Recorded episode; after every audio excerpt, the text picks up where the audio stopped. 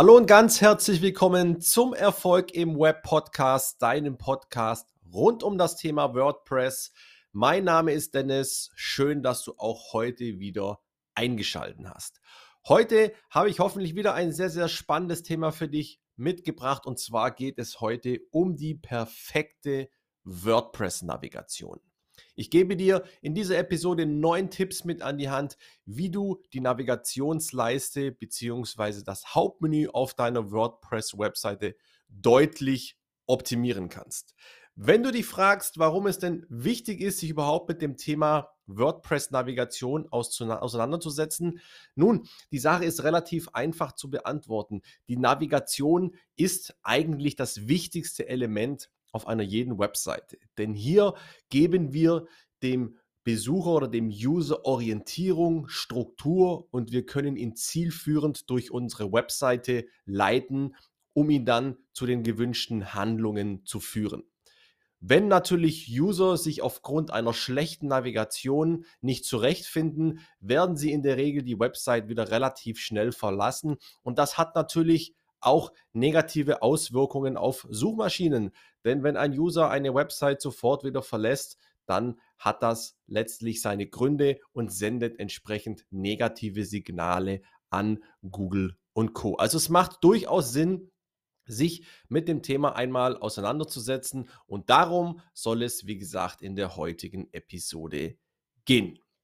Starten wir also daher direkt auch in das Thema rein mit Tipp Nummer eins, wenn es um die perfekte WordPress-Navigation geht. Und hier muss ich sagen, ist der erste Tipp ganz klar, weniger ist mehr. Was meine ich damit?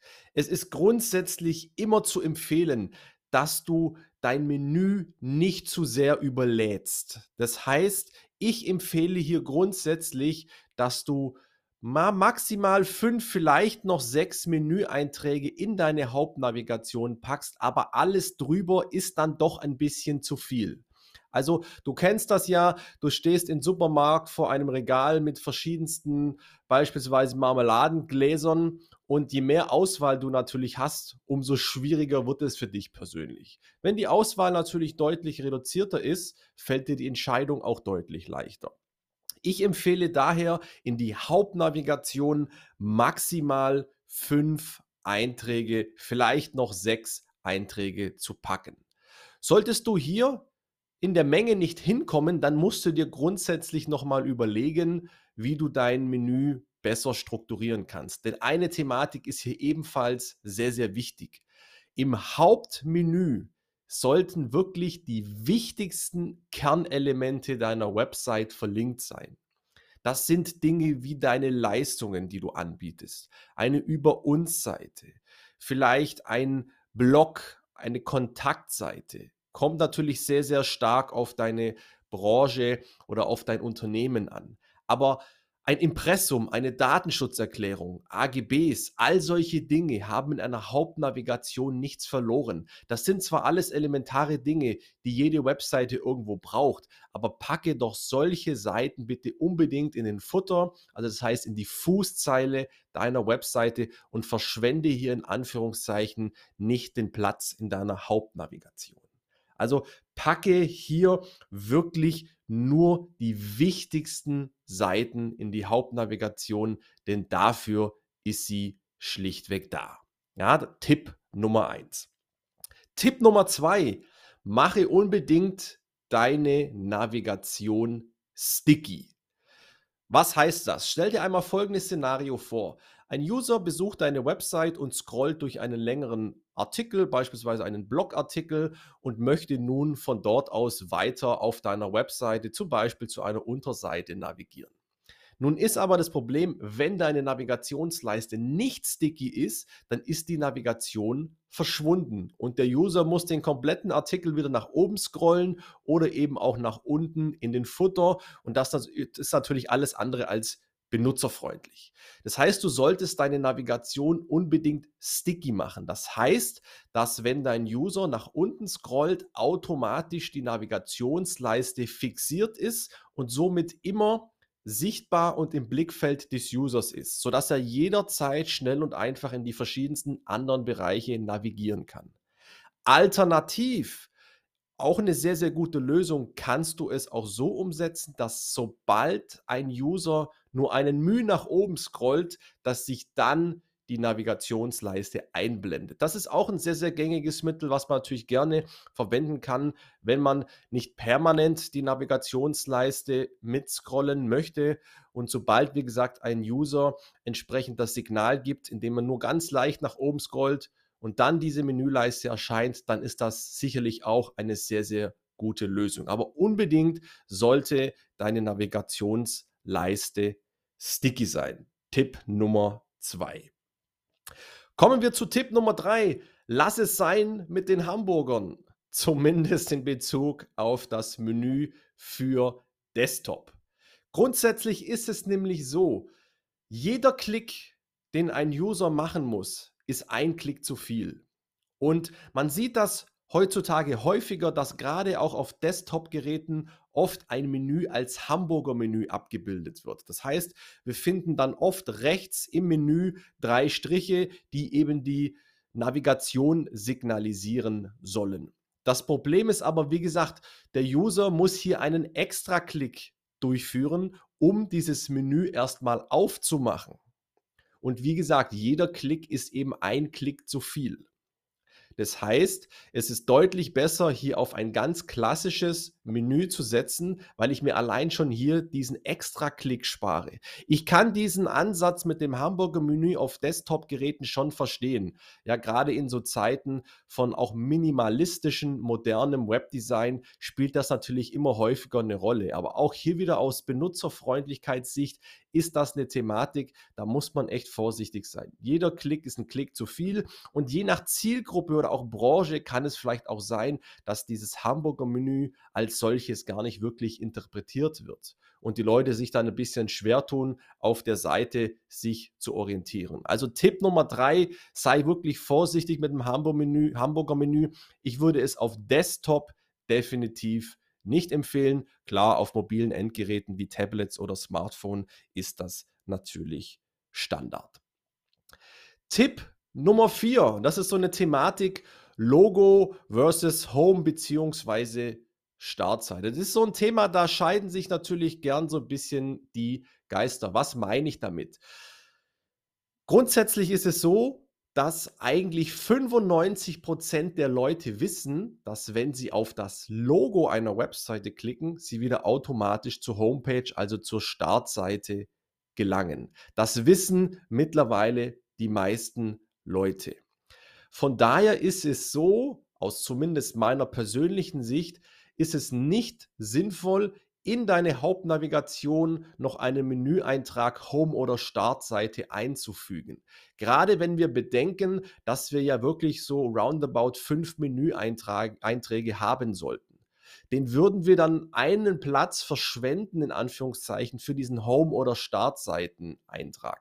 Wie gesagt, 95% der Leute wissen wirklich, dass man über ein Logo automatisch wieder auf die Startseite gelangt.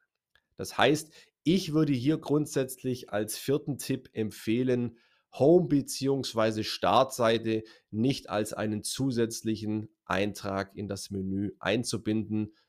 Einfach wie gesagt, weil das den meisten Leuten klar ist. Tipp Nummer 5.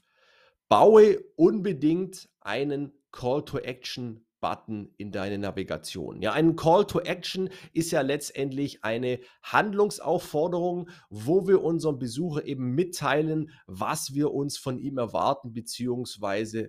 erhoffen. Ja, ist ein ganz klassisches Element natürlich im, im Webdesign und sollte durchaus wirklich auch Platz finden in deiner Website. Navigation. Ja, also als Beispiel ähm, nehmen wir mal an, wir wären jetzt ein Friseursalon, dann könnte zum Beispiel ein Call to Action in deinem Menü zum Beispiel irgendwie eine Terminanfrage sein. Ja, oder Terminbuchen.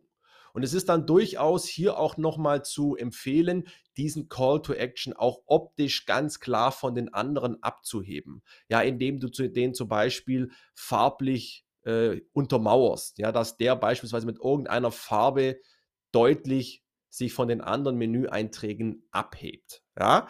Also wie gesagt, unbedingt auch eine Call to Action in deine Navigation einbinden. Wie gesagt, was erwartest du dir von deinem User? Dass er ein Projekt anfragt, dass er Kontakt aufnimmt, dass er einen Termin bucht, was auch immer. Unbedingt in die Navigation einbinden und unbedingt auch farblich von den anderen Menüeinträgen hervorheben. Tipp Nummer 6, und da geht es so ein bisschen um ein paar generelle User Experience Regeln. Das betrifft insbesondere das Thema der Schrift und in dem Zusammenhang auch so ein bisschen dem Thema Orientierung. Ich empfehle grundsätzlich, was die Schriftgröße angeht, mindestens 16 äh, Punkte bzw. Pixel zu verwenden. Dadurch kannst du einfach eine gute Lesbarkeit sicherstellen. Es ist, denke ich, selbsterklärend, dass du natürlich auch eine Schriftart verwenden solltest, die wirklich gut und klar entsprechend zu lesen ist. Eine weitere Thematik, die du diesbezüglich auch beachten solltest, und das betrifft den Punkt auch Orientierung, achte wirklich darauf, dass aktive Menüeinträge farblich hervorgehoben sind. Also das heißt, wenn jemand beispielsweise jetzt auf deiner Über uns Seite sich befindet, dass diese Über uns Seite oben im Menü farblich auch entsprechend hervorgehoben ist. Dass die Besucher grundsätzlich immer wissen, auf welcher Seite sie sich aktuell befinden. Also das Ganze, wie gesagt, einfach farblich hervorheben. Und dann ist es natürlich auch grundsätzlich immer wichtig, dass sich die, das gesamte Menü und die Einträge natürlich auch farblich hervorheben, beziehungsweise dass da genü genügend Kontrast auch vorhanden ist. Ja, also es ist natürlich immer schwierig, wenn dein Menü einen gelben Farbhintergrund hat und die Schrift weiß ist. Ja, also ich übertreibe jetzt natürlich ein bisschen, ja, aber äh, es sollte hier genügend Kontrast vorhanden sein, dass man natürlich auch das Menü ganz klar entsprechend wahrnehmen kann.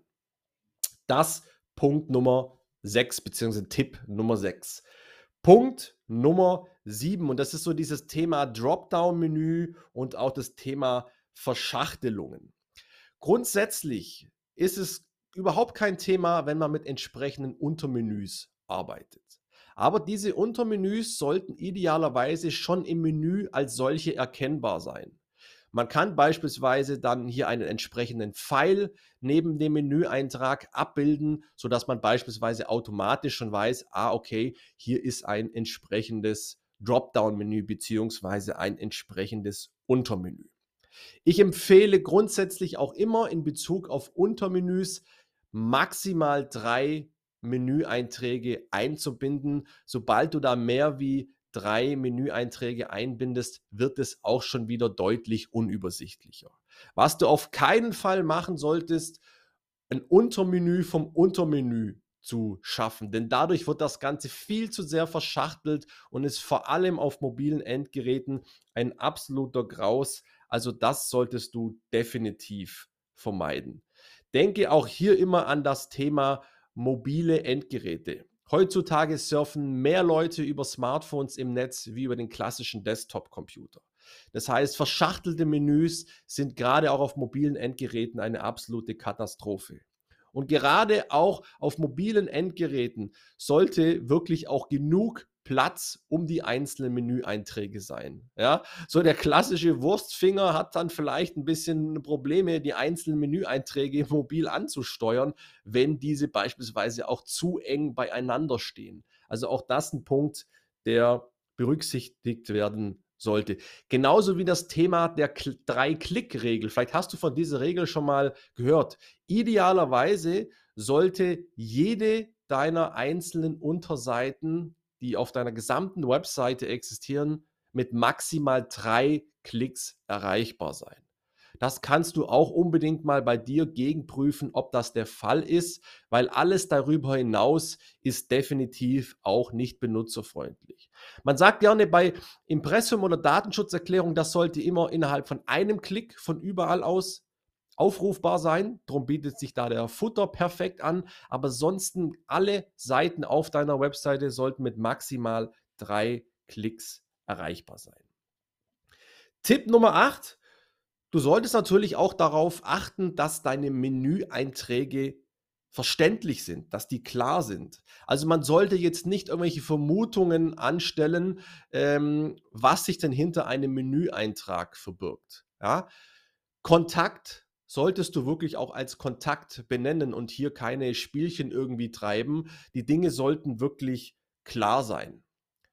Wenn man hier über dich berichtet, dann heißt die Seite eben über mich, über uns, über das Unternehmen. Wenn es um eine Kontaktseite geht, dann nenne sie doch auch Kontakt oder deine Leistungen auch Kontakt. Ja, hier sollte wirklich wenig Interpretationsspielraum herrschen. Mach die Dinge hier klar, auch wenn es vielleicht ein bisschen langweiliger ist, wie Dinge ein bisschen abgefahrener zu benennen, aber hier ist Klarheit deutlich äh, an besserer Stelle und von daher benenne die Einträge wirklich klar. Es muss wirklich klar sein, was den User hier entsprechend erwartet und fasse Dinge auch beispielsweise sinnvoll zusammen. Ja, was meine ich damit? Man muss jetzt nicht für eine Anfahrtsbeschreibung oder für Öffnungszeiten eine eigene Unterseite anlegen. Also solche Dinge sind klar, dass man sowas beispielsweise auf der Kontaktseite wiederfindet oder auf einer Standortseite oder was auch immer. Ja, also fasse die Dinge wirklich auch stimmig entsprechend zusammen. Und ein letzter Tipp, Tipp Nummer 9, Beachte auch das Thema SEO, also sprich die Suchmaschinenoptimierung. Wenn du die Möglichkeit hast und es sinnvoll ist, dann benenne doch die Menüeinträge auch entsprechend deiner Hauptkeywörter.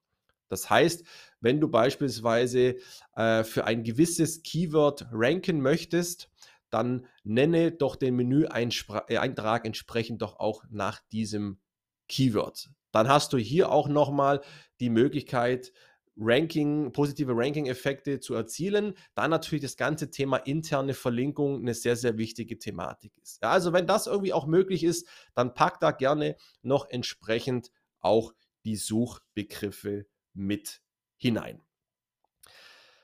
Das sind neun Tipps, wie du, wie gesagt, deine WordPress-Navigation deutlich verbessern kannst. Ich hoffe, du hast hier einiges mitnehmen können. Check deine Website gerne mal gegen an die genannten Punkte. Sicherlich hast du vielleicht an der einen oder anderen Stelle noch Optimierungsbedarf. Ich wünsche dir auf jeden Fall viel Spaß beim Umsetzen. Wenn dir diese Episode gefallen hat, dann abonniere doch, wie gesagt, gerne diesen Podcast, teile ihn gerne mit Freunden und wenn du auch mal einen Themenvorschlag hast, dann lass es mich doch gerne wissen. Schick mir eine Mail an anfrage.wp-praxis.de. Ich freue mich immer riesig über entsprechende Themenvorschläge. Und wenn du vielleicht auch mal Lust hast auf eine WordPress-Schulung, alle Informationen zu meinem Schulungsangebot findest du auf wp-praxis.de. Das soll es für heute gewesen sein. Ich wünsche dir einen erfolgreichen Tag. Lass es dir gut gehen. Bis zum nächsten Mal. Ich bin raus und ciao.